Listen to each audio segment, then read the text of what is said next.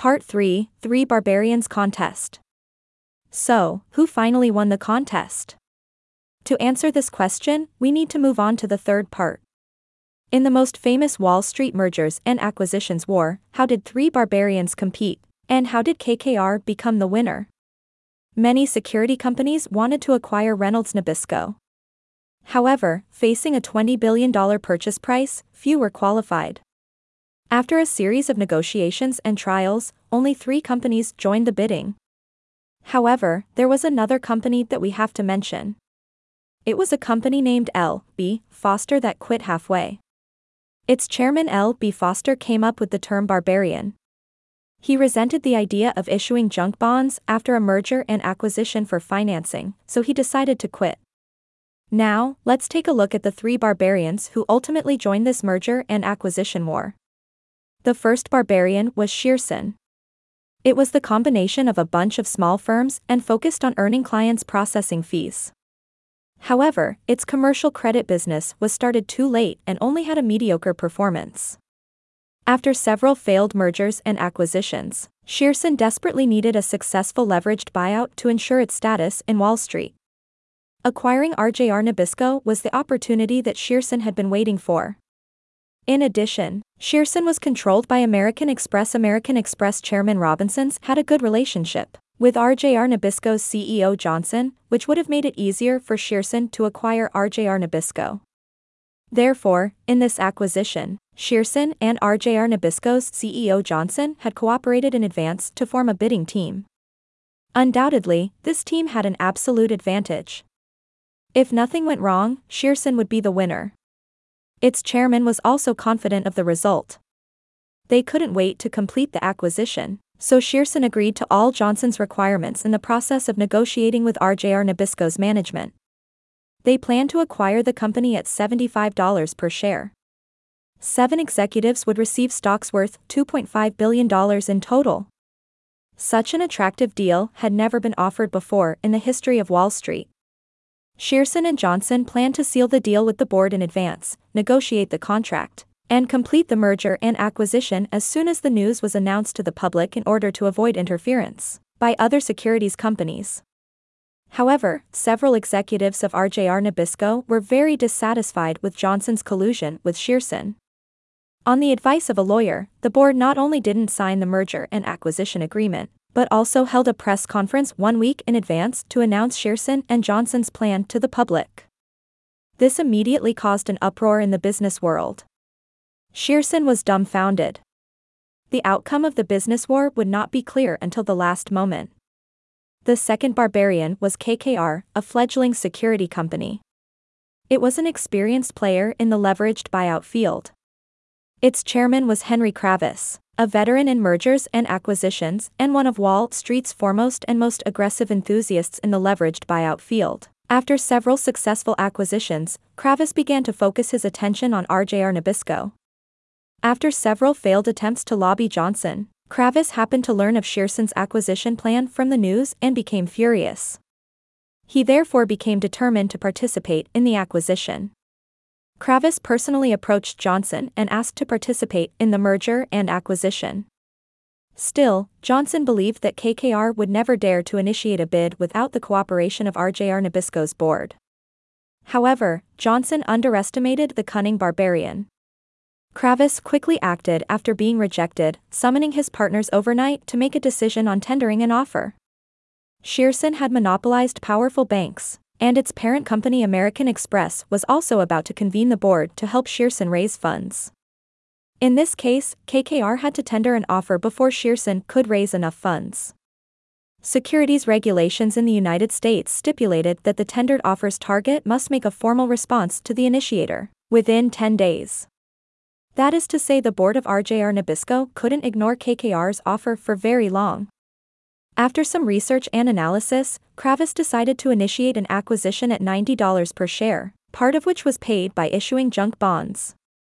Junk bonds were issued by companies with low credit but high interest rates for the purpose of raising funds.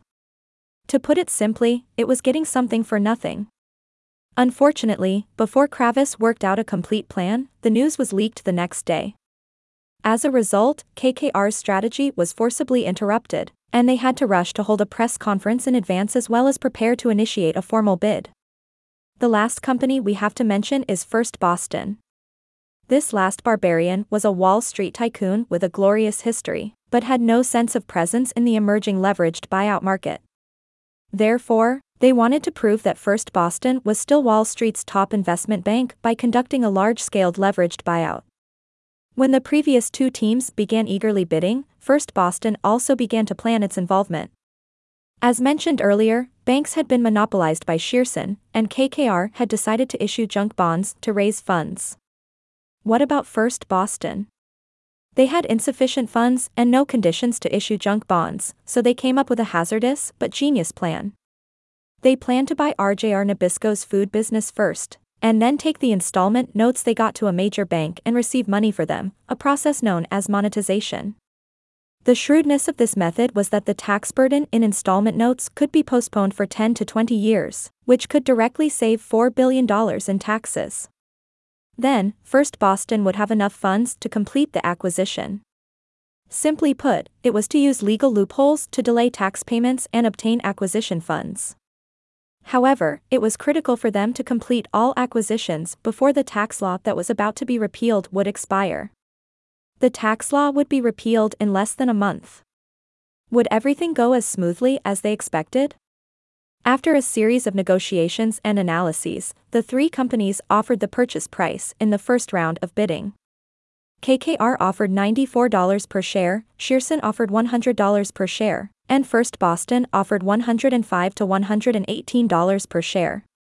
After research, the board was more inclined to Shearson's bid. After all, it was still unknown whether First Boston's plan was feasible but in any case, First Boston's price was much higher than those of Shearson's and Johnson's team. To be responsible for all shareholders, the board decided to make a second bid. KKR had never expected that its high bidding price would be the lowest among the three teams. Fortunately, because of the disruption of First Boston, he had another bidding opportunity. In order to win, KKR's chairman Kravis decided to take extraordinary means. Kravis secretly bribed an executive from RJR Nabisco to understand its ins and outs, and greatly increased his offer. He believed that he could still earn his money back with a much higher bid. In the second round of bidding, KKR offered $108 per share. After learning of KKR's offer, Shearson eventually raised its offer to $112 per share. This time, First Boston's proposal was quickly rejected. Their proposal didn't clarify bank funding. More importantly, they also had to undergo an antitrust review by the Federal Trade Commission. They were not sure how long the review would take either. If the review could not be completed before the tax law expired, then the acquisition would be hopeless. There were only two teams left, but it was still a difficult choice for the board of RJR Nabisco. The bidding prices of Shearson and KKR were actually quite close, but Shearson's was slightly higher.